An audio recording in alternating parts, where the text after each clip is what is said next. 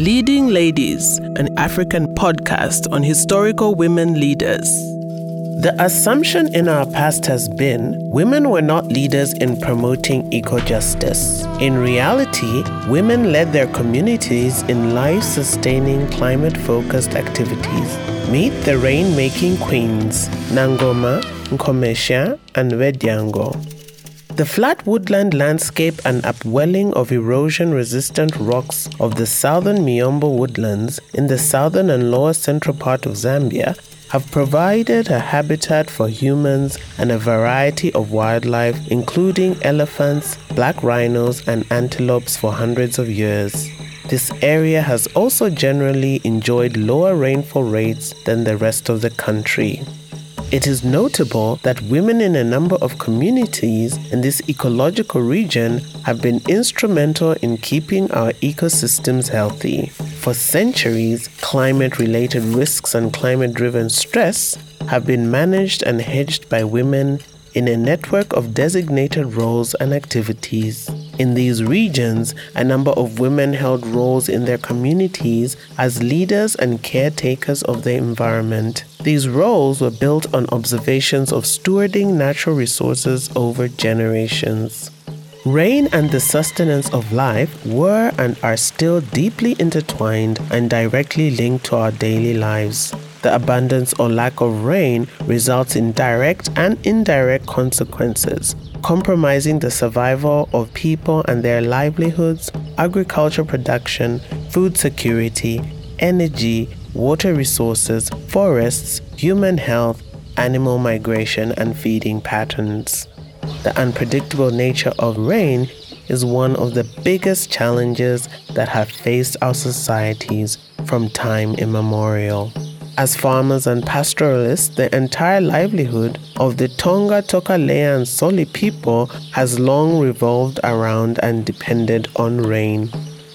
The need to maintain environmental efficiency and thus a sustainable society has been paramount in these communities for centuries. Meet the three rainmaking queens, Nkomeshya, Bedyango, and Nangoma, whose positions safeguarded the dependency of their people on rain while ensuring social, political, and environmental justice the positions of Nkomeshya, Bedyango, and Nangoma as rainmakers gave them authority that other leaders in their communities didn't have. Their authority vested primarily upon their power to interact with the natural world and to keep the biodiversity a viable resource for all living things.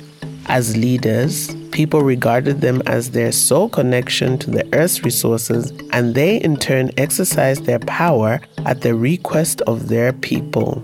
As such, they occupied a special class of their own and enjoyed the power and authority above that of any other chief in their localities.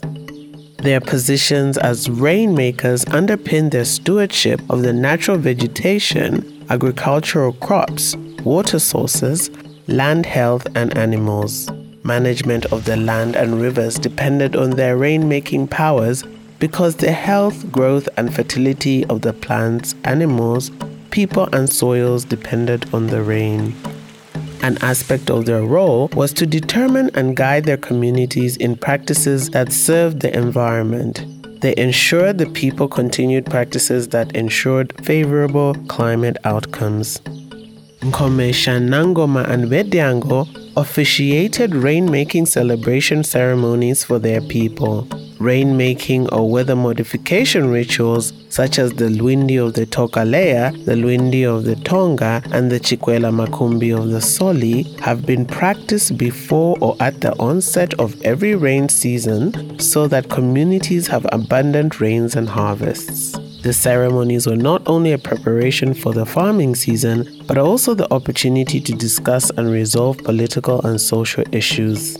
Thus, the rainmaking queens were important players for social, political, religious, and economic organization and the creation of stable families, peace, prosperity, and adequate food and security. Many communities respected the positions of the rainmakers and historically attempted to avoid conflict in their positions. This, in many cases, increased regional and local stability. Many societies celebrated rainmaking not only for the invocation of the rain, but also to be able to show allegiance to the rainmakers. Our current practices and attitude towards the environment are degrading the planet by day. How we manage this planet will cause our civilization to thrive or to fail. As we prepare for the future, let's learn from our past. Women's ecological stewardship has contributed and impacted social justice and environmental well being for centuries.